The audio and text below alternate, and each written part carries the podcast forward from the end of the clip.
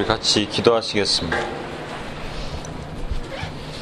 하나님 아버지 422번째 어, 기도 모임으로 우리를 이끄신 하나님을 찬양합니다. 오늘도 음, 우리의 이 작은 공간에 모여서 어, 예배드리고 기도할 때 어, 우리에게 성령 하나님께서 분명히 예수님께서 우리에게 전달하신 메시지를 진려 주실 것이라 믿습니다.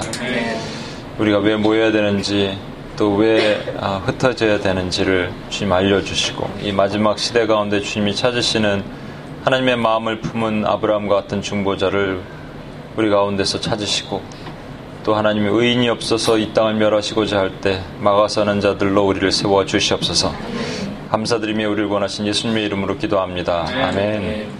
우리 옆 사람에게 전후 좌우에 계신 분들에게 당신 때문에 열방이 복을 받습니다. 이렇게 한번 인사할까요?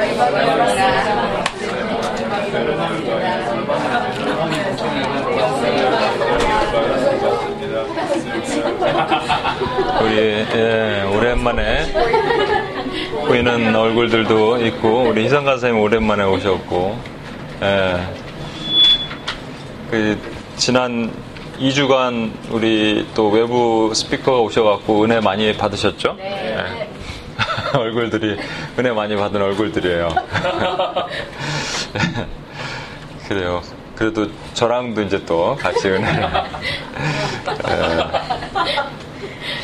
예. 우리 말씀을 보겠습니다. 가만 있어 봐. 이게 잠깐만요.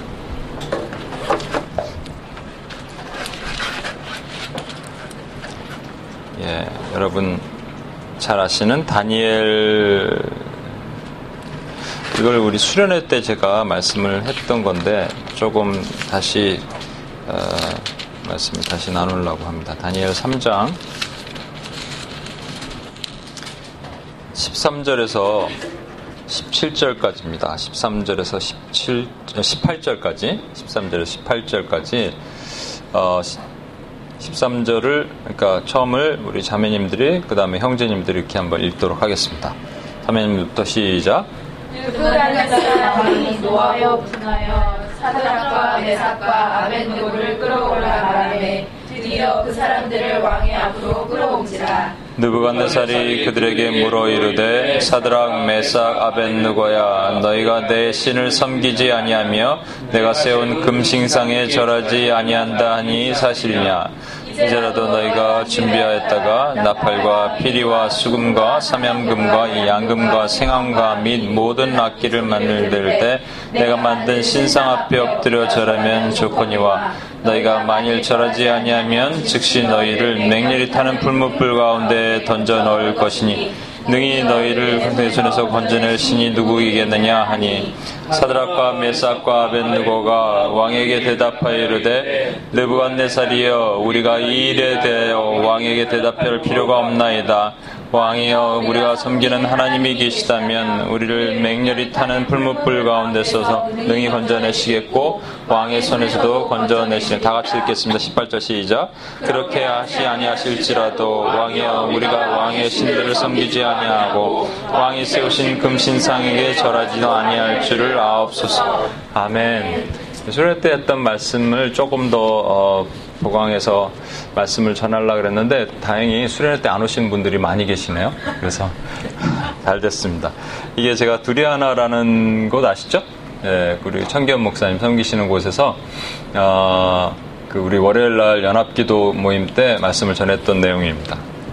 음, 제가 한국에 가서 여러 가지 또, 어, 뭐 수련회도 가고 장소도 알아보고 또 개별적으로 사람들 상담도 하고 그랬는데 하나 연합 예배가 있었 연합 예배 말고 어, 하나 국제학교라는 곳을 증축하는 예배가 있었습니다. 그곳에 이제 목사님이 또 갈라 그랬었고요, 제가. 근데 연락이 오셔서 성경 봉독을 이렇게 해달라고. 왜냐면 많은 목사님들 초대하면 각 순서를 하나씩 맡으시잖아요. 사회 맡고, 설교 맡고, 이렇게 쭉. 저한테 성경 봉독을 부탁하셨어요. 그래서, 예, 하겠다고 갔는데, 창세기 그냥 한 절입니다. 12장 2절 한 절이었어요.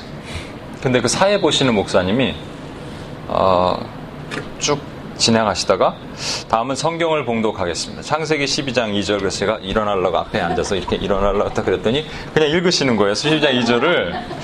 그래서 아니 저는 그, 그것 때문에 간 건 아니니까 어차피 그, 그 축하하러 간 거니까 그는 상관없는데 이제 2부 순서 때 청기현 목사님 나와서 이렇게 설명을 쭉 하시더라고요. 그 사회 보시는 목사님 큰 실수를 하셨다고. 여기 지금 UPS에 대표로 계신 김경환 목사님이 말이에요. 에? 뉴욕에서 성경 봉독하러 비행기 타고 왔는데 비행값 내놓으라고 이게 뭐 하는 거냐고 이렇게 농담을 하셨어요. 근데 제가 그 잠깐 생각해 봤는데 아, 성경 봉독 이야 그냥 지나갈 수 있는데 만약에 이제 설교자를 불러놓고 말이죠. 만약에 그러셨다면 그러실 수도 있을 수도 있, 있을까? 그럴 수는 없겠죠. 설교를 불렀는데 깜빡 까먹고 사회 보시는 목사님이 대신 설교를 해버린다. 아, 그러면 막 그 힘들 것 같아요. 근데 우리가 보니까 하나님의 일을 할 때 작은 거는 그냥 뭐 지나갈 수 있어. 근데 큰 거는 어, 지나가면 안 되는 거야. 이런 마음이 있더라고요. 저에게도 있고 여러분들에게 있을 거예요. 그래서 그런 얘기를 오늘 좀 하고자 합니다. 제가 한국 갔을 때 한국의 그 광복 8.15 어, 70주년이었어요. 70주년 행사를 해서 아주 생사를 크게 하더라고요. 여러 가지 행사를 하고 UPS는 또 2박 3일간 그때 또 수련회를 갔다 왔습니다. 어, 그 70주년의 뜻깊은 의미도 있지만 우리에게 또 하나가 남겨주신 과제가 하나 있죠. 그거는 이제 남북 통일에 대한 문제였습니다. 통일, 하나됨에 대한 것이 무엇일까? 왜 이렇게 남겨주셨을까? 한번 생각을 해봤으면 좋겠어요. 왜 남겨주셨을까? 통일된다, 이런 것들. 하나님 입장에서 통일이잖아요. 예전에 그런 경우가 있었습니다. 음, 코스타에서 중보기도팀 훈련할 때, 그때 한국과 나이지리아인가 월드컵 축구를 하고 있었어요. 그래서 제가 질문했습니다. 두 나라가 붙으면 어, 하나님은 어느 편을 드실까? 그때 한 형제가 손을 들더니 한국이에요. 그러더라고. 왜? 그랬더니 한국에 크리스찬이 더 많기 때문에. 과연 그럴까요? 하나님은 어 크리스찬 수를 따져봐라 가브리엘 그랬더니 가브리엘이 한국이 더 많습니다. 그럼 한국의 편을 들어라 이렇게 할 거예요. 그러면 한국이 맨날 이겨야 되게? 아마 나이지리아한테 이겼나요? 그때는 아 이겼는지 모르겠습니다. 제가 한번 그런 얘기 했었던 것 같은데 우리 나카지마 목사님 있으시죠? 나카지마 목사님 교회 가서 제가 말씀을 전할 때 이런 얘기를 했어요. 그때가 아마 한국이랑 일본이랑 음, 올림픽 축구할 때 3, 4회전 그래서 한국이 이겼죠. 근데 제가 그 다음에 가서 말씀을 전했어요. 저는 궁금하다. 나가재마 목사님과 사모님이 축구를 보시면 도대체 어떻게 누구를 응원하고 어떻게 눈치를 서로 보고 그러지 않으실겠느냐 그랬더니 어, 사모님이 그러시더라고요. 저희는 안 봐요. 그러시더라고요. 아, 그러면 우리 하나님은 하여튼 여기랑 여기랑 뭐 축구를 할 때, 아, 내가 안 보고 말지. 이렇게 하시겠냐는 거예요. 뭔가 답이 있을 거 아니에요. 그런데 우리 다니엘 형제가 말했죠. 아시겠지만 다니엘 형제 아버님은 일본 분이시고 어머님은 한국 분이세요. 그러니까 다니엘 형제한테 똑같은 질문을 했습니다. 다니엘 형제는 어떻게 하냐고. 그랬더니 다니엘 형제가 이런 얘기를 하더라고요. 음, 지는 쪽을 응원한대요. 그래서 한국, 한국에 한 골 넣었어요? 그러면 바로 또 일본을 응원하는 거예요. 일본이 한 골 넣었어요? 그럼 바로 한국을 응원하는 거예요. 근데 여기에 놀라운 이 진리 같은 하나님의 이 마음이 담겨 있는 것을 제가 발견했거든요. 다니엘 형제는 그냥 얘기한 것 같지만 그때 성령께서 그 입술을 주장하셔서 얘기하시게 하신 것 같아요.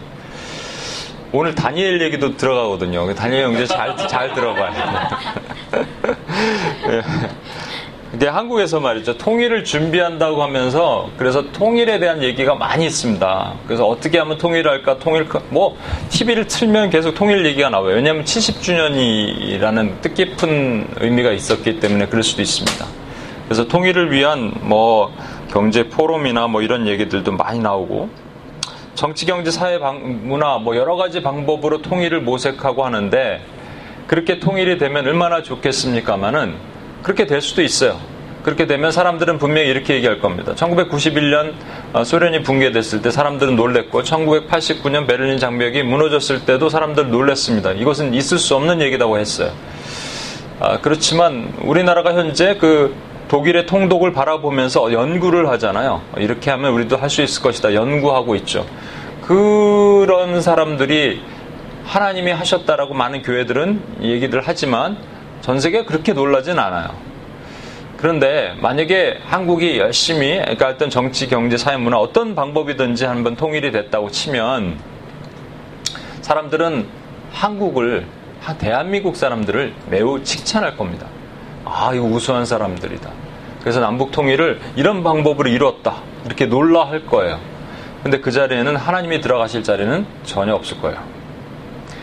어, 이 남과 북을 남겨두신 분명한 하나님의 목적과 계획이 있을 것입니다. 그래서 이 통일을 시키시면은 그냥 통일이 아니고 하나님의 마지막 성교가업을 매듭 짓는 하나님의 어떠한 이유라고 생각해요. 남과 북을 두, 두 동강이를 하나로 묶으시는 그래서 에스겔에 있는 25장에 있는 말씀처럼 두 막대기에 연하여 하나 되라는 말씀은 단순하게 있는 말씀이 아니라는 것을 우리가 알 수 있어야 됩니다. 그렇기 때문에 이런 거죠. 무슨 얘기냐면 남북이 통일됐을 때 사람들은 이렇게 얘기를 해야 된다는 거예요. 저거 있을 수 없는 일이 벌어졌다. 누군가 강력한 개입이 있다. 라고 분명히 얘기를 해야 된다는 겁니다. 이게 어디서 나오는 말씀이냐면 요한복음 17장에 예수님께서 이렇게 말씀하셨거든요. 하나님이 나와 하나인 것처럼 나도 그들과 하나 되어 아 그들도 그들끼리 하나 되어 우리와 하나 되게 하옵소서라는 말씀이 있어요.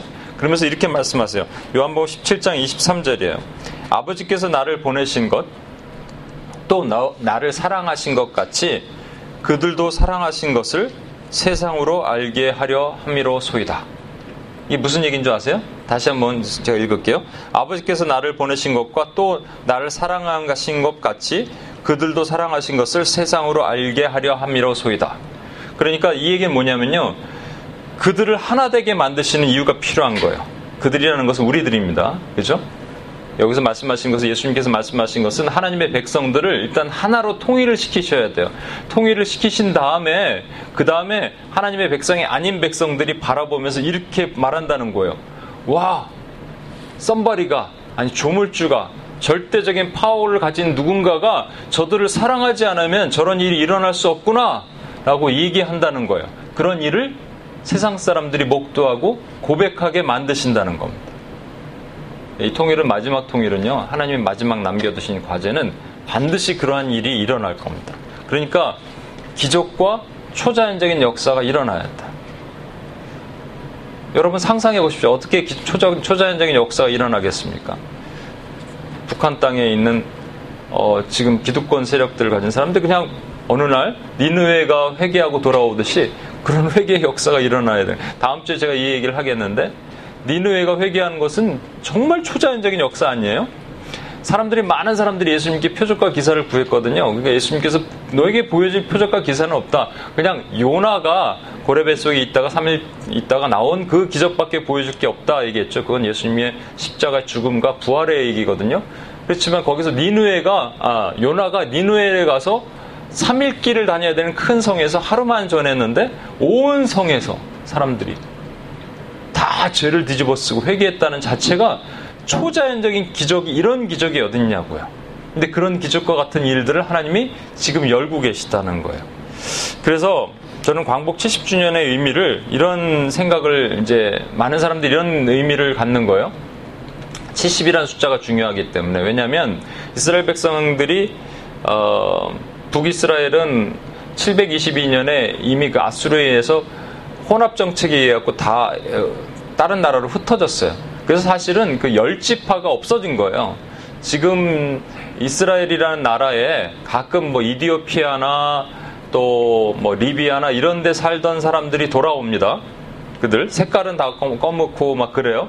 근데 그들이 뭐냐면 조상들은 전부 과거에 아, 유대인이었던 유대인이 아니라 이스라엘 백성 열지파였던 사람들이에요. 그게 다 흩어졌어요. 혼합 정책에 의해서 다 없어졌어요. 어딘가가 다 없어진 거예요. 사실은 그래서 어, 남과 북이 연하여 하나 된다라고 얘기할 때 북은 북이스라엘은 남은 남유다인데 북이스라엘과 남유다가 혼합, 하나 될 수가 없어요. 북이스라엘은 이미 없어졌기 때문에 성경 말씀을 문자 그대로 해석해서 남과 북이 연하여 하나 될 수 있는 유일한 나라는 대한민국밖에 없어요. 그런데 남유다가 BC 586년에 바벨론에 의해서 포로로 끌려가잖아요. 그죠? 포로로 끌려간단 말이에요. 그래서 70년 있다가 포로 생활에 돌아온다라고 이 어, 예레미야 25장 11절 12절에 있는 그 약속을 하나님께서 응하게 하려 하심이라. 그래서 응했던 것 같아요. 그렇지만 70이라는 숫자는요 포로 생활의 기간이 아닙니다. 실제 첫 번째 귀환은 49년 만에 돌아왔어요. 그럼 70이 무슨 숫자인 줄 아십니까? 무슨 기간인 줄 아세요? 여러분 이 정도는 아셔야 돼요. 네? BC 586년에서 70을 빼면 얼마예요? 네? 516년이죠.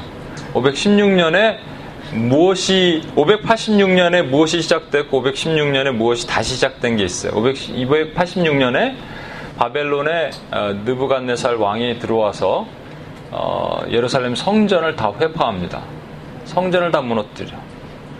그리고 1차 포로 귀환 뒤에 계속적으로 그래서 결국은 스룹바벨의 성전이 516년에 완공되는 거예요. 그럼 70년 동안 뭐가 없었던 거예요? 성전이 없었던 기간이란 말입니다. 그러면 이것을 오늘날로 한번 적용해 볼까요? 하나님 보시기에 이 나라 또는 대한민국 또 일본, 유럽 어디든 하나님의 교회가 있는 곳에 성전이 무너졌다면 무너져서 황폐화됐다면 그것은 그 백성들이 지금 포로 상태에 있다라는 거예요. 한국은 그런가요? 여기 지금 뉴욕에 있는 교회들은 그런가요? 혹시? 여러분 교회는 그, 런가요 교회라고 말하는 것을 잘 해석을 해야 됩니다. 교회가 건물 있는 교회도 있지만 가정도 교회고 직장도 교회야 되는 거예요. 그리스도인들이 두세 명만 있으면 그곳이 교회야 되는 거예요. 캠퍼스도 마찬가지. 그것이 교회야 돼요. 그래서 여러분 보시기에 무너졌습니까? 예배가 회복되지 못하고 성전이 무너졌어요? 그럼 여러분 포로 생활로 있는 거예요. 포로 생활이라니까요? 바벨론 왕의 통치 아래 있는 거라니까요? 그, 그래서 주님께서 원하시는 게 뭐냐면, 어, 아이덴티티를 확실하게 하기를 주님께서 원하시는 거예요. 제 조카가 여기 그 2세예요. 여기서 태어났어요. 그런데 어렸을 때는 계속 우리 삼촌이, 삼촌이 아니죠. 사촌 형이 그 조카한테 너는 축구 같은 걸 하면은 항상 한국이랑 미국이랑 하면 얘는 무조건 아 축구가 아니라. 죄송합니다. 말을 헷갈렸다. 어렸을 때부터 물어보면 너는 어느 나라 사람이냐? 너는 어느 나라 편이냐? 그럼 자기는 아메리칸이다. 그리고 미국과 한국이 전쟁을 하면 너는 어느 나라 편 드냐? 그럼 당연히 미국 편 든다. 그랬던 애래요. 그랬던 애가 어, 월드컵 축구 때 갑자기 한국과 일, 미국이 축구를 하는 걸 딱 보고 그때부터 이 정체성이 바뀌기 시작했어요. 아, 나는 한국 사람인가 보다. 이렇게 정체성이 바뀌면서 한국 편을 들기 시작했다는 거예요. 그래서 여러분 오늘 사실은 그 좀 지난번에 우리 수련회 때 들었던 분도 있겠지만 다시 한 번만 들어주시면 좋겠어요. 다니엘의 세 친구 얘기를 하는데 본문으로 들어가서 다니엘 세 친구의 이름이 뭐죠? 사드락과 메삭과 아벤느고인데 이들의 아이덴티티, 이 정체성을 하나님 매우 중요시하게 생각하는 거예요. 3장 8절 한번 보세요. 그때 어떤 갈대아 사람들이 나와 유다 사람들을 참소하니라. 여러분 참소는 원래 누가 하던 일인 건지 아세요? 사단이 하는 일이에요. 사단은 하나님 앞에서 고발하고 사람들에게는 정죄하는 자기 때문에 이 참소, 참소, 에큐제이션을 사, 단은 원래 잘하는 거예요. 마찬가지로 여기서 이제 되게 심발릭한 미닝들이 계속 나오는데 한번 보시면 사단의 어, 사단 이게 누구죠? 어, 갈대아 사람들이 나와서 다니엘의 세 친구를 옥주와 매기 위해서 덫을 놓는 거예요. 그래갖고 느부갓네살 신상을 세워놓고 거기서 절하도록 하는 겁니다. 여러분 잘 아는 것처럼 다니엘과 다니엘의 세 친구는 한 15살, 16살 때 포로로 끌려가서 이미 한 차례 경험을 하죠. 뭐냐면 왕의 진미를 먹지 않겠다고 얘기를 해요. 아시죠? 기억나시죠?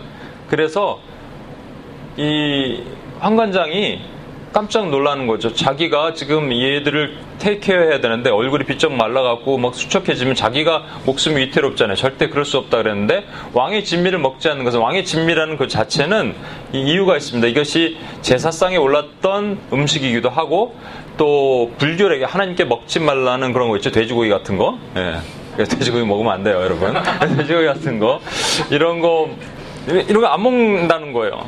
대신에 야채와 돼지고기 먹지 말라 했더니 진짜인 줄 알고 그렇게 생각하시는데 드세요 돼지고기 야채와 음, 물만 그러니까 포도주도 먹지 않고 이렇게 먹었는데 열흘이 지났는데 얼굴이 더 광채가 나는 거예요 그랬죠 근데 그때 다니엘과 다니엘의 세 친구가 함께 있었다는 거예요, 여러분. 그리고 나서 다니엘과 다니엘의 세 친구는 같이 나오는 씬이 없습니다, 여러분. 제가 수련회 때 얘기했어요. 같이 등장하지 않아요. 왜? 싸웠나? 갈랐어요? 서로? 네 명이니까 그 달타냥과 아토스, 포르토스, 아라미스처럼 사총사처럼 이렇게 같이 다녔는데 왜 이렇게 둘이 갈라졌냐 이거죠. 이상하잖아요.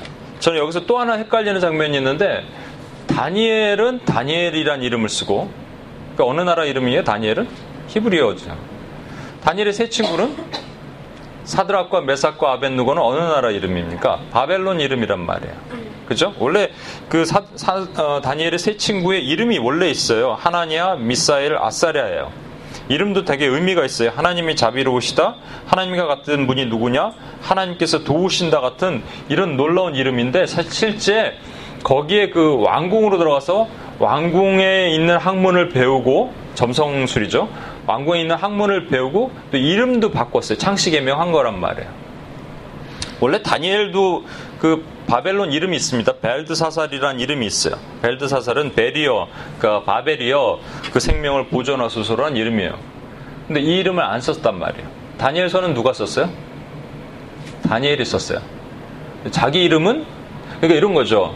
어, 일제 시대 때 어, 김경환이라는 사람이 글을 자서전을 쓰는 겁니다. 나 김경환은 나의 새 친구 아시아라 히데유키 나카지마 또 뭐뭐 뭐, 누구누구 와 친구가 친구 관계였다 이렇게 쓰는 거랑 똑같잖아요. 지는 한국 이름 쓰고 새 친구는 일본 사람 이름 쓰고 그게 말이 안 되는 거 아니에요? 그러니까 왜 그렇게 했을까라는 거예요. 성경에 1.1획도 그냥 있는 게 없다는 거예요. 그래서 제가 수련할 때 이 얘기를 한 겁니다. 또 하나 헷갈리는 건 저 어렸을 때 어, 초등학교 때 성경 퀴즈 된 5학년 때인 것 같아요. 그래서 박빙에 막 승부로 해갖고 갈던 둘이 남았는데 요거 틀려갖고 제가 1등을 못했던 게 있어요. 맨날 헷갈리는 거예요. 다니엘의 세 친구가 풀무풀에 들어갔는지 사자굴에 들어갔는지 다니엘이 사자굴인지 풀무풀인지 이게 맨날 헷갈리는 거예요. 여러분 안 헷갈리세요? 다 아세요 여러분? 아 여러분은 뭐 워낙 또 이렇게 어렸을 때부터 성경 공부를 예. 우리 최 선자매 알죠? 몰라요? 헷갈리죠 여러분? 근데 그냥 아 그 당시에 이제 어, 한 시간이 흘러서 시간이 한 15년 흘러갔고 그 다음에 다니엘은 메데 바사 어, 시대에 다리오 왕 때 사자굴에 들어간 거고 다니엘의 세 친구는 풀무불에 들어간 거거든요. 그러니까 이 바벨론 느부갓네살이 풀무불에 넣은 거니까 느부갓네살 바벨론 시대는 풀무불을 썼고 다리오 시대는 그러니까 메데 바사 시대는 사자굴에 썼고 이런 거냐고요. 성경은 그냥 있는 것이 없습니다. 이것은 그리고 이 다니엘서라는 이 다니엘서가 뜻하는 수많은 상징이 담겨 있는 것은 오늘날 저와 여러분에게 던지는 엄청난 메시지가 있는 거예요. 한번 보세요. 이 여러분 그 저기 펜실베니아에 있는 밀레니엄 띠어러 한번 제가 말씀드렸죠. 에, 거기 가면은 다니엘을 합니다 이거. 다니엘 꼭 한번 보세요.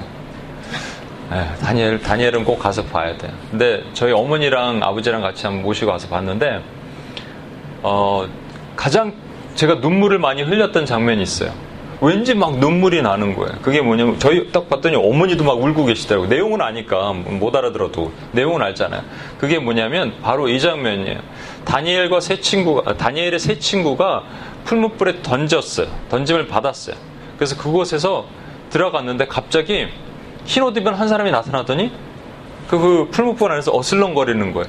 그걸 누구간네살이 보고 깜짝 놀라죠. 성경은 뭐라 그랬냐면 신의 아들 같은 사람이 한 명 더 왔다 갔다 한다 그런 거예요.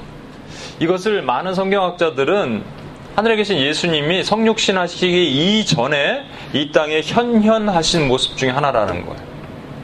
성경에 딱 두 번 정도 이게 등장합니다. 한 번은 아브라함에게 소돔과 고모라를 멸하러 갈 때 예수님이 직접 등장하시는 것, 예수님과 천사가 함께 등장하는 것, 그리고 또 한 번이 바로 이거라는 거예요. 그러면 이게 엄청난 의미가 있잖아요. 첫 번째 소돔과 고모라를 멸하러 갈 때는 예수 그리스도가 직접 하신다. 심판주로 오신다는 것을 예표하는 것이고 또 하나 이거 풀무불에 왜 예수님이 꼭 직접 나타나셔야 되냐고요. 그쵸? 다니엘 세 친구를 특별해서? 다니엘 세 친구가 치근해서? 그건 아닐 거 아니에요. 왜 나타나셔야 되냐는 거예요. 그럼 우리는 한 가지를 알아야 돼요. 풀무불이 뭔지를 한번 생각해 보면 됩니다. 성경에 풀무불이 신명기 4장 20절에 이런 말씀이 있어요. 여호와께서 너희를 택하시고 너희를 쇠 풀무불 곧 애굽에서 인도하여 내사. 풀무불이 뭐라고요? 애굽. 끊임없이 제가 슬라이드를 보여드렸으니까 이제 이 정도는 아시겠어요. 저와 여러분이 과거에 있었던 땅이 어디냐면 애굽. 거기서 홍해를 건너는 게 영적 세례예요. 홍해 문을 걸, 걸, 건너서 나오면 그 다음에 어디 있죠? 광야. 광야에서 계속 머무를 수는 없어요. 그래서 요단강을 건너서 어디로 가야 돼요? 가나안. 그러니까 저와 여러분이 나온 땅이 어디냐면 애굽이라는 거예요. 그렇죠? 이게 풀무불이에요. 그러니까 애굽이라는 것은 과거에 우리가 있었던 땅을 애굽이라고 얘기하는 거예요. 그게 풀무불이라는 거예요. 그렇지만 하나님을 모르는 백성들이 영원히 들어갈 땅 또한 애굽이라는 거예요. 그게 풀무불이고 지옥이에요. 아셨죠? 지옥이에요. 이 두 가지 의미 말고 또 한 가지 의미가 있는데 그건 뭐냐면 저와 여러분이 이 땅을 세상에서 들어가서 살아야 되잖아요. 그죠? 세상에서 떨어져 나와서 수도성처럼 살 수 없잖아요. 세상 안에 들어가서 살아야 되잖아요. 그 세상을 다른 말로 애굽 또는 소돔이라고 말하는데 계시록 11장을 한번 찾아보겠습니다. 계시록 11장 8절을 한번 찾아보겠습니다.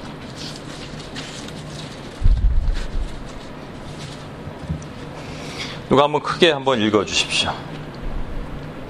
그들의 시체가 큰 성 뒤를 있으리니 그 성은 영적으로 하면 소돔이라고도 하고 애굽이라고도 하니 곧 그들의 주께서 십자가에 못 박히신 곳이라. 예, 주님께서 십자가에 못 박히신 곳이 어디서 못 박히셨어요?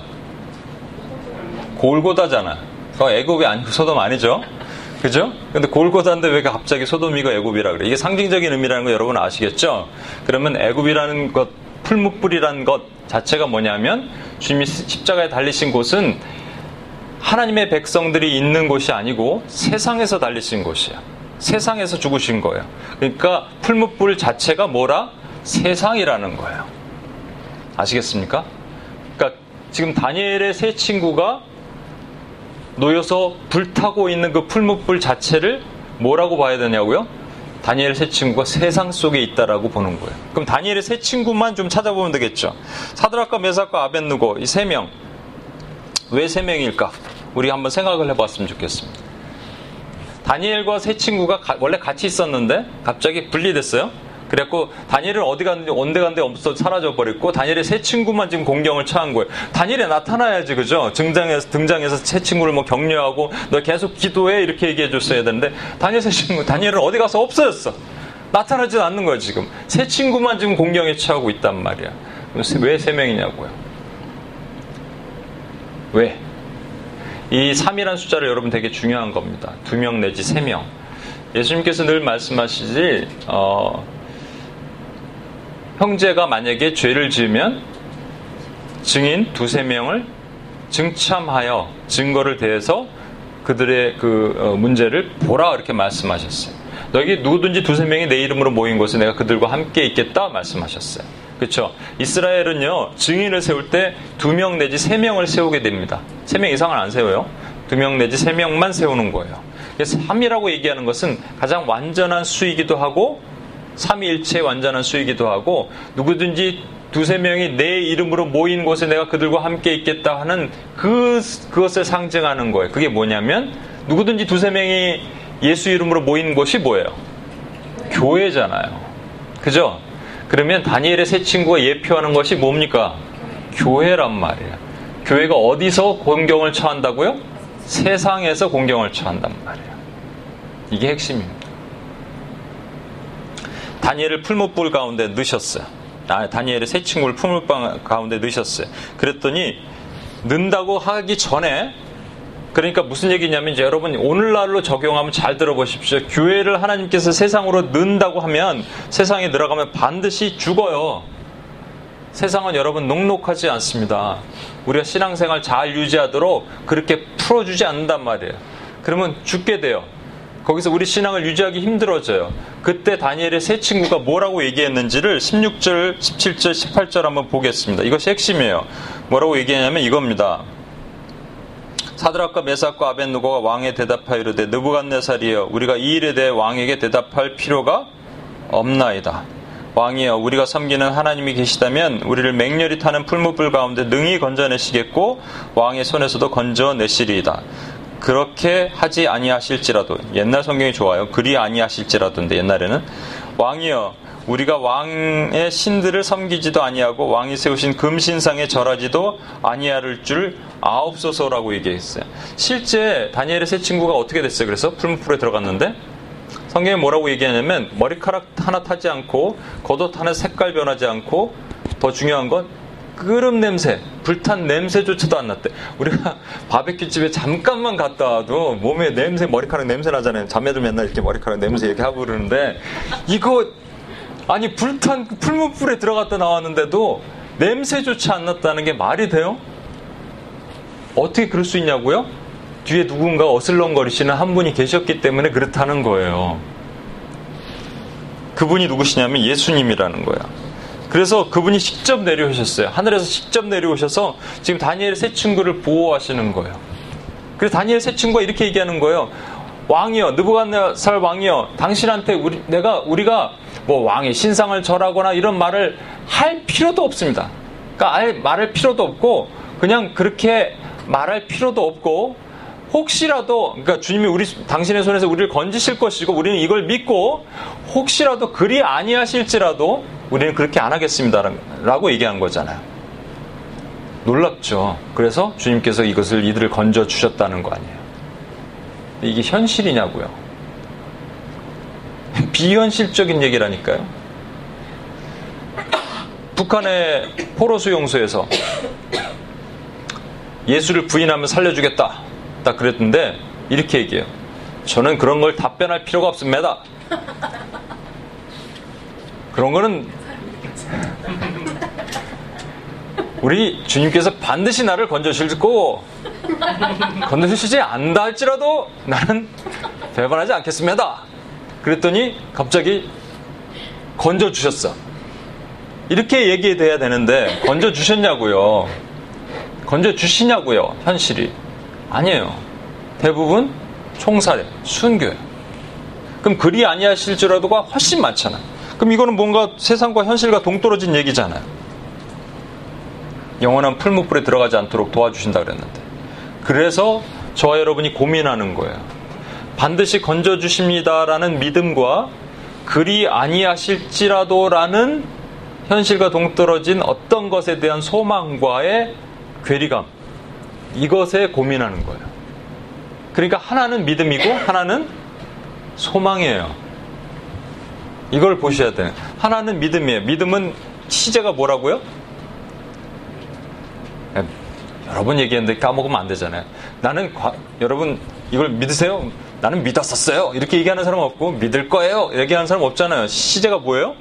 현재가 돼야 되잖아요. 그러니까 하나님이 나를 건져 주시겠습니다라는 것 이것을 가진 것이 믿음이란 말이에요. 이게 믿음이 시제가 현재예요. 그리 아니하실지라도는 소망은 미래란 말입니다. 이 두 가지가 우리를 이끌어야 돼. 이 두 가지가 우리를 이끄는 거예요. 풀무불에서 북한에서 순교당하는 사람들 하나님이 못 건지셨어요. 맞아요. 세상에서 못 건지셨어요. 그렇지만 영원히 들어갈 지옥 같은 풀무불에서는 반드시 건지셨어요. 그래서 저와 여러분 오늘 원래 빌립보서 그 묵상하는 거, 아, 내일인가요? 한국, 한국, 제가 하루 빨리 하는구나. 내일 묵상한 거 바로 보면 12절부터 시작되는 빌립보 4장 12절부터 시작되는 말씀이 이런 말씀이 있어요. 너희는 하늘의 것을 생각하고 땅의 것을 생각하지 말라. 땅의 것은 이 땅에 속한 것이에요. 이 땅에 속한 것을 생각하지 말고 하늘의 것에 소망을 바라보라. 그래서 이 바울 사도도요. 나는 뒤를 돌아보지 말고 표대를 바라보면서 가노라. 이 표대가 소망이잖아요. 이 소망이 마음 속에 다시 일어나야 돼요. 그래서 우리를 살리시는 거예요. 한 예로 이런 겁니다.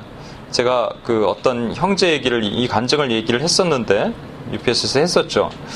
음, 아주 큰 디자인 회사, 뉴욕의 디자인 회사를 다니는 한 형제인데 어, 어떻게 어렵게 들어갔어요.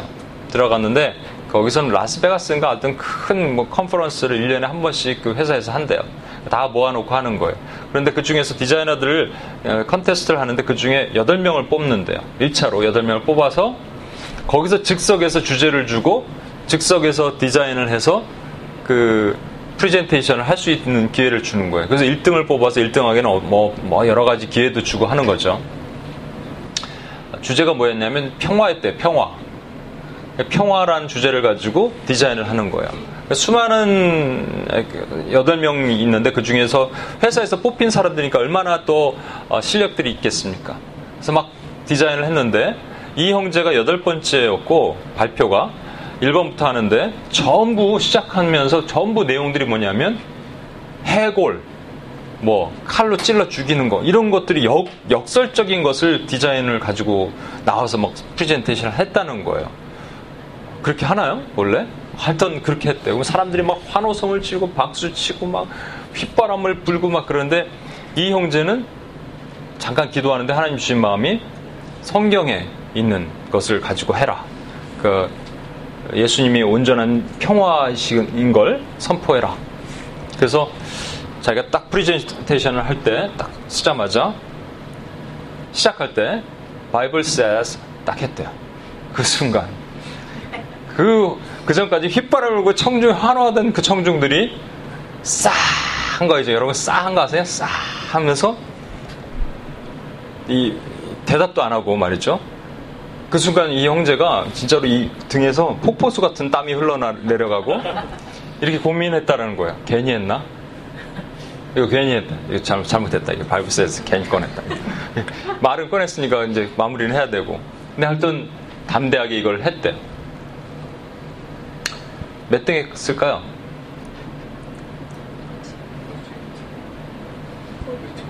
네, 꼴찌 했어요. 꼴찌. 환호도 못 받고 꼴찌한 거예요. 어, 그럼 뭐야? 세상에서 하나님의 교회인 한 사람이 느부갓네살 신상에 절하지 않았더니 주님께서 반드시 건져 주시리라 했더니 그리 아니하실지라도가 계속 걸리는 안 됐잖아요 현실적으로 그렇죠. 근데 제가 한번 말씀드렸지만 다 끝나고 이, 이 깊은 네, 뭐랄까 자괴감에 빠져서 혼자 이러고 있을 때 어떤 큰 흑인이 이렇게 어, 양복 입은 분이 오더래요. 그러더니 악수를 하더니 아, 되게 인상 깊었다고. 어, 나는 나도 어, 나도 크리스찬이다. 되게 잘했다. 그리고 얘기를 하더래요. 회사에서 되게 높은 위치에 있는 분이었대. 그분이 내가 너에게 그 프로젝트를 하나 주고 싶다. 그랬다는 거예요. 어, 그리 아니하실지라도. 그리 아니하실지라도. 음, 우리는 이 땅에 살면서요, 직접적으로 느부갓네살 신상에 절하진 않습니다. 그렇지만 절해야 되는 많은 상황들을 겪게 돼요. 캠퍼스에서는 안 그런가? 직장에서는 안 그런가요? 가정에서는 안 그런가요? 한 부부 어, 자매가 최근에 결혼한 자매 얘기를 들었는데 되게 어려운 얘기를 제가 한 말씀드렸죠. 수련회에서 말씀드렸죠. 그 시아버지가 믿지 않기 때문에 어, 결국 제사를 지내야 되는데 이것을 어떻게 될까 고민하는 거예요. 그런 작은 문제에서부터 시작해서 여러분 직장 뭐 좀 더 큰 문제로 가면 오늘 이 미국 사회가 겪고 있는 동성애와 뭐 여러 가지 문제 이런 여러 가지 갈등들 이런 것들을 어떻게 할 거냐는 것이죠. 근데 결, 결론을 내려야 돼요. 누구한테살 신상에 절을 할 것인가 절하지 않을 것인가에 대한 결론을 내려야 돼. 이런 것 때문에 고민하고 있을 때 제가 지난번에 그 우리 최선자매한테 그런 얘기를 했는데 마술필이라는 오페라가 있는데 이번에 보니까 문희자매가 한국에서 하더라고. 마스피라는 오페라를 제가 한국 가다가 아시아나 항공에서 이렇게 봤다, 봤거든요. 비행기에서. 가만히 들여다보니까 이거 완전 이거는 진짜로 그 뉴에이지에 그냥 모차르트가 뉴에이지에 극을 달리면서 쓴 거더라고요. 삼위일체랑 비슷하게 똑같이 하여튼 비슷한 게 했어요, 사실은. 그런 어떤 내용들이 있어요. 여러분 해야 돼요, 말아야 돼요. 이런 거 고민하잖아요. 이거 해야 돼요, 말아야 돼요. 그래서 제가 지금부터 하는 얘기를 어, 한번 잘 들어보십시오. 조금 얘기가 길어지는데 한번 들어봐 주세요. 이제 지금까지 서론이에요, 서론. 지금까지 서론. 이제 갑자기 어, 크리스마스 분위기로 넘어가도록 하겠습니다. 이것도 UPS에서 한번 얘기했는데 아, 이게 어떻게 연결이 되는지 한번 들어보시라고 얘기하는 거예요. 어, 동방박사 아시죠? 동방박사가 어떻게 예수님께 경배하러 유대 땅으로 왔습니까? 어떻게? 예? 좀 크게. 별을 보고? 별이 어떻게 했는데요? 예?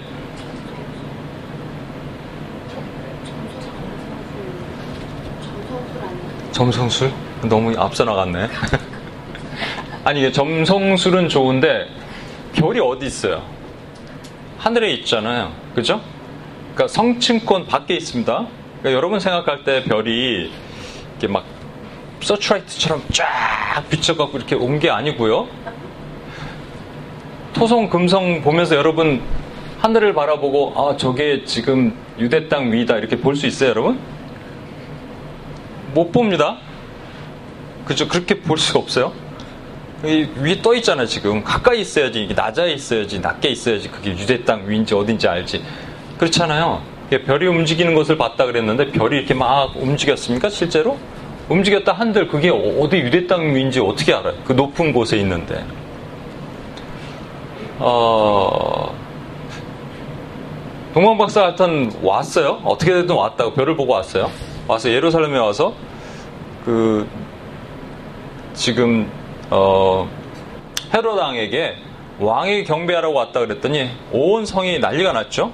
그죠? 온 성이 난리가 나면서 헤롯 왕이 놀라운 거예요.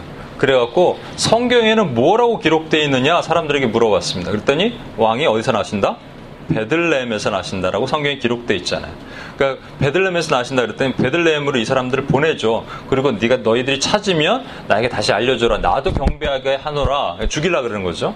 그렇게 얘기했습니다. 그런데 천사가 시켜서 헤롯에게 가지 말고 경배하고 가르지 말고 고국으로 돌아가라 그랬어요. 그걸 알고 왕이 별이 나타났던 시점으로 시작해서 두 살 밑에 아이를 다 죽입니다. 그러니까 별이 언제 나타난 거예요? 2년 전에 나타난 겁니다. 저와 여러분이 이제 착각하는 첫 번째 첫 번째는 뭐냐면 동방 박사가 크리스마스 카드에 보면 목자들과 함께 마국간에서 예수님께 경배하는 장면이 있죠. 그러니까 잘못됐다라는 거예요. 그렇죠? 마국간에 경배한 사람들은 목자예요.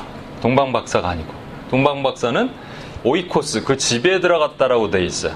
이게 여러분 같이 있으니까 크리스마스 카드 때문에 그리고 어렸을 때 막 자꾸 연극했기 때문에 이게 좀 헷갈리는 거예요. 이거 같이 섞어 놓으면 안 됩니다. 큰일 납니다.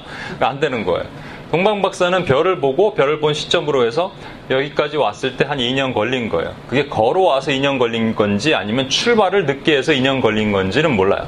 하여튼 그래서 뭐 걸어오는데 2년 걸렸다 그래서 동방 박사가 이 한국 이 신라 시대 때 여기서 한국 사람이 한반도에서 왔다는 이런 사람들도 있지만 그거는 예, 그렇게 얘기하는 사람들이 잘못된 거고 일단 동방 박사 얘기를 왜 하냐면 동방 박사가 별을 보고 왔단 말이에요. 왔는데 아까도 얘기했지만 동방 박사들이 점성술을 하는 사람이다, 점을 치는 사람이다, 좋아요. 그런데 그 별이 지금 점을 쳤든 뭘 하든 무슨 점을 쳐야 되냐면 뭘 알아야 되냐면 별이 요동할 때 왕이 나신다라는 걸 알아야 된단 말이에요. 무슨 얘기인지 아시겠습니까? 별이 요동할 때 왕이 나신다는 거. 실제 그 천, 이 창조과학회 천문학 과학자들이 창조과학회에서 시뮬레이션을 해봤어요. 실제 이게 시뮬레이션이 가능하더라고요. 예수님께서 실제 탄생하신 것은 BC 한 6세기 정도에 아, 6년 정도에 탄생하셨습니다. 실제적으로.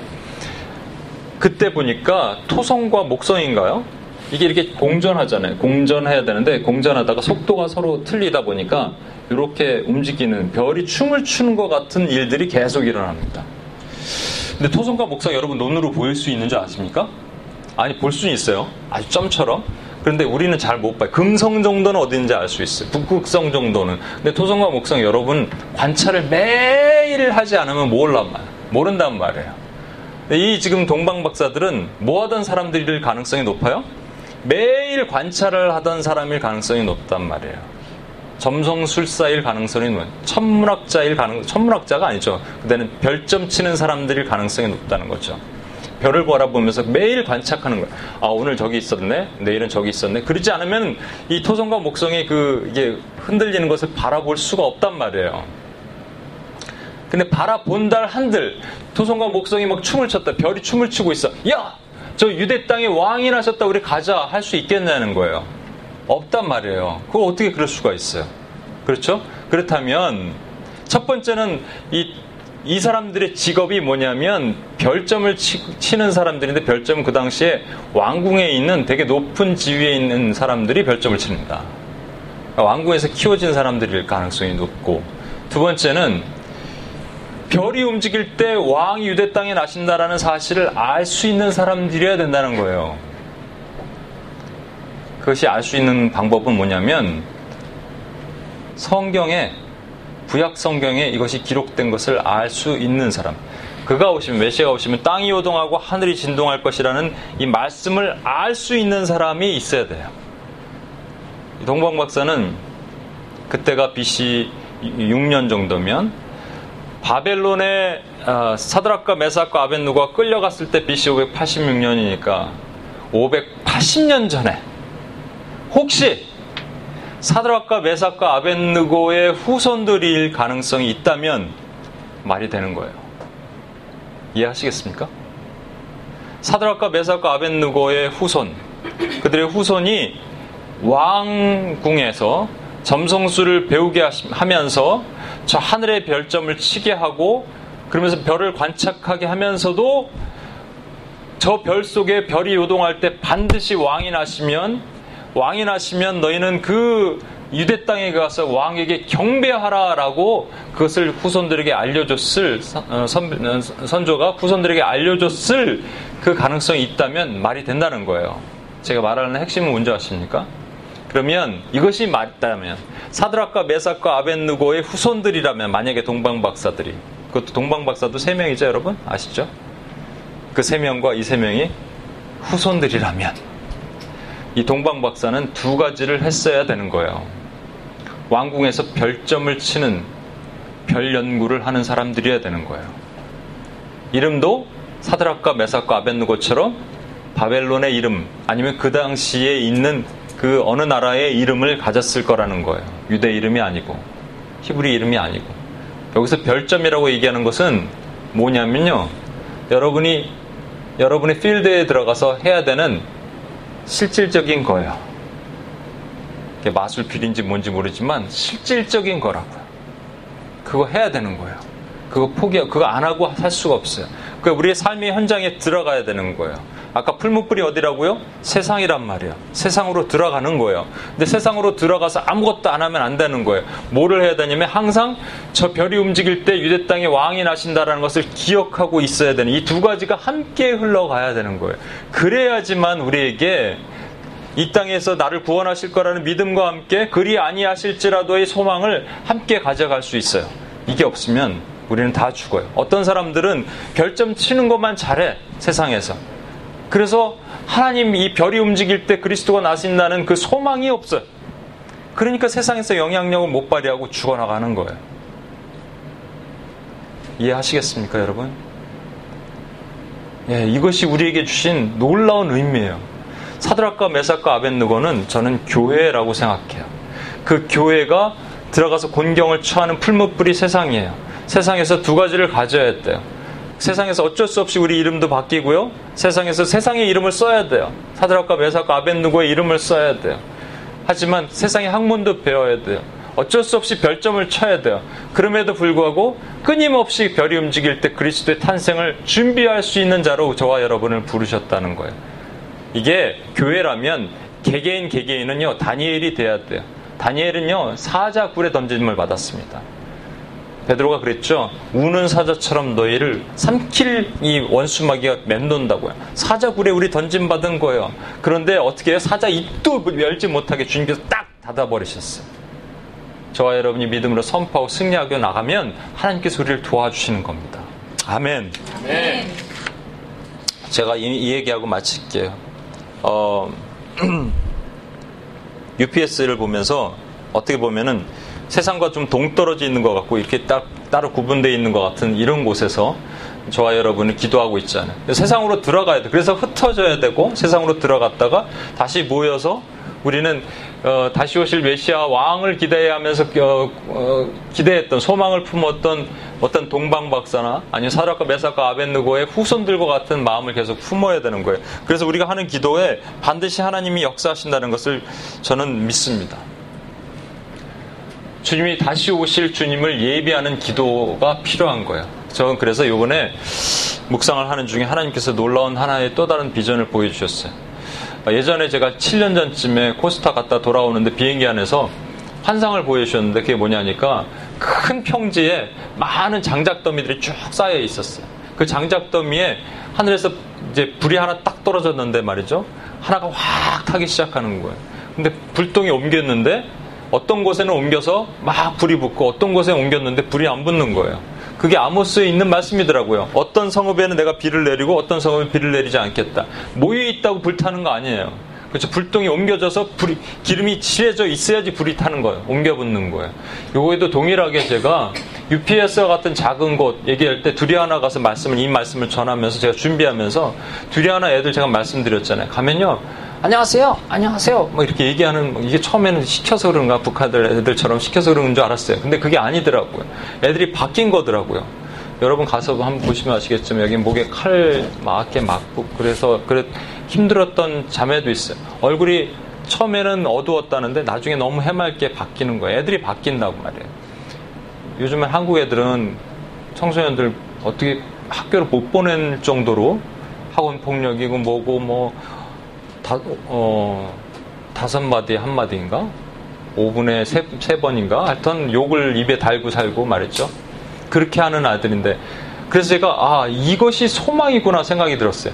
하나님의 백성들을 물론 수도승처럼 수도사처럼 세상과 분리돼서 살 수 없지만 저와 여러분이 말씀드리는 거예요. 어, 걔들도 각자의 영역에서 흩어졌다가 다시 모여서 하나님의 방법으로 모여 있는 거예요. 저와 여러분이 이렇게 하듯이 말이죠. 이게 하나님에게 소망이구나 생각이 들었어요. 그러면서 제가 이 기도하는데 하나님이 보여주신 사인이 있었어요. 여러분, 그 반지의 제왕에서 봉화대가 있습니다. 산 위에서 만약에 전쟁 선포할 때 봉화불을 막 피우는데 아, 봉화불 아시죠? 산 꼭대기에 이렇게 봉화를 준비해요. 장작더미를 준비해서 불을 막 피우면 전쟁이 일어났다는 사인하는 거예요. 그러면 불을 붙여 나가는 거예요. 근데 봉화를 준비하는 사람들이 자고 있으면 봉화불이 나가지 못해요. 그래서 자고 있으면 안 되는 거예요. 깨어있는 사람들이 주님께 필요한 거예요. 이게 왕의 대로를 준비하는 사람이라는 마음을 주셨습니다. 왕의 대로. 좀 이따 기도할 때 우리 캠퍼스 새롭게 그 어, M2PS가 이제 캠퍼스가 두 군데로 나눠져서 메네스와 메나탄 음대는 메나탄 음대는 진영 형제가 그 리더가 됐다 그러고 여기 우리 누가 리더세요? 아직 안 정했어요? 예. 하여튼, 예. 메네스와 메나탄 음대 이렇게 캠퍼스에 예, 여러분이 들어가면 그게 풀무불이라니까요. 여러분에게 풀무불입니다. 풀무불에 들어가서 사드락과 메삭과 아벤누고처럼 다니엘처럼 서 있는 거예요. 여러분 직장 영역도 마찬가지고요. 이번에 들어가서 보니까 시집 가면은 다 풀무불이에요. 내가 보니까 풀무불. 네. 한국 들어가서 보니까 시집 가면 다 풀무불이더라고. 한국 직장은 아주 진짜 풀무불이더라고. 다 풀무불이야 이거는. 절대로 살아날 수는 없고 그 얼음과 머리가 다막 타버리고 막 이런 곳이에요. 근데 그곳에서 하나님께서 하나님의 백성들을 보호하신다잖아요. 예수님 직접 내려오셔갖고 성경에 딱 두 번 나오는데 예수님 직접 내려오셔갖고 옷으로 덮어주시는 이 사건이 얼마나 우리에게 큰 위로와 힘이 됩니까? 그래서 교회가 일어나야 되는 거예요. 교회가 다시 세워져야 되는 거예요. UPS에 그래서 희망이 있는 겁니다. 저는 그렇게 생각합니다. UPS와 같은 이 작은 기도 모임이 있지만 하나님이 보호하시는 거예요. 이거 안 보호하실 수가 없어요. 하나님의 봉화대와 같은 곳을 하나님이 보호하시지 않을 수가 없다는 거예요. 아멘. 반드시 여러분 불을 붙여야 됩니다. 불을 끄면 안 돼. 자면 안 되는 거예요. 불을 붙여야 돼요. 그리고 일어나야 돼요. 이 2주 동안에 우리 윤전선 성교사님, 김종원 목사님 오셔서 부흥회처럼 2주 연결해 주셨다면 이제 마음의 위로를 받았다면 여러분 다시 일어나서 불을 붙여야 돼. 이 찬양 같이 한번 부르겠습니다. 이 찬양 좀 악보 좀 나눠주시겠어요? 저도 이번에 한국 가서 이 찬양을 여러 번 불렀는데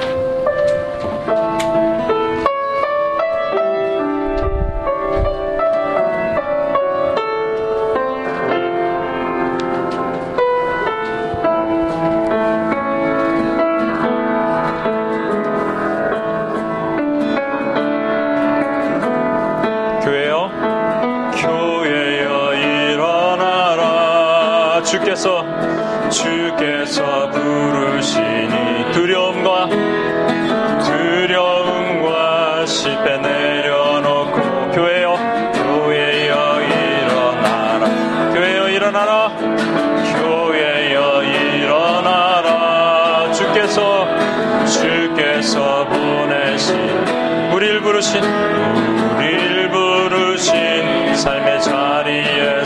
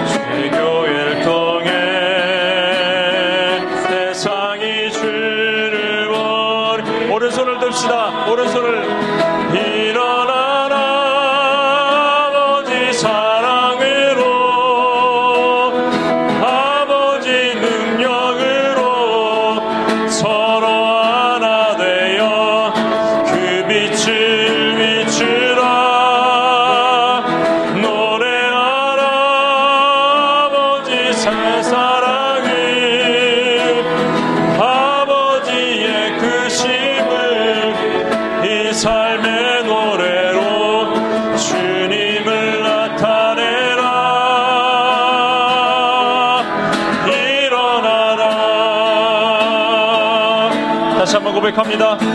교회여 일어나 여러분 자신에게 선포하십시오. 우리가 교회입니다. 우리가 하나님이 부르시는 교회입니다.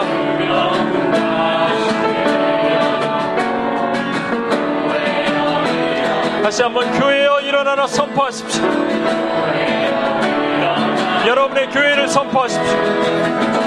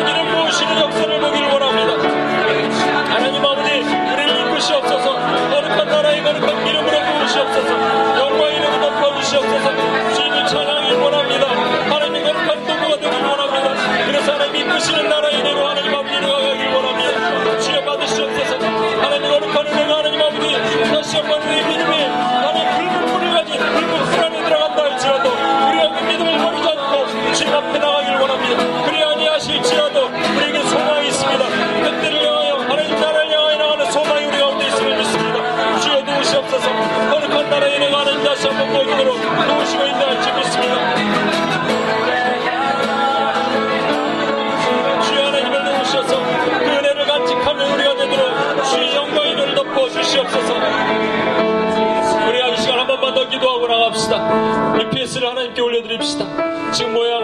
비록 하나님 앞에 어떤 작은 모습이지만 주님께서 이 자리가 귀하다고 말씀하십니다. 이 자리가 봉화되어 갔다고 말씀하십니다. 우리 성교사님 왔다 가실 때도 계속 그런 도전을 주시고 격려를 주셨는데 나에게 동일한 마음을 주십니다. 하나님이 한국에 있을 때 이런 비전을 보여주셨습니다. 하나님이 봉화대로 세우라고 말씀하십니다. 장벽더미를 세우라고 말씀하십니다. 기름칠을 하라 말씀하십니다. 포기하지 말고 기도하라. 그 자리에 지키라. M2PS도 마찬가지로 여러분의 자리가 있어야 됩니다. 그 자리를 지키라 말씀하십니다. 그 자리에 불을 피우라 말씀하십니다.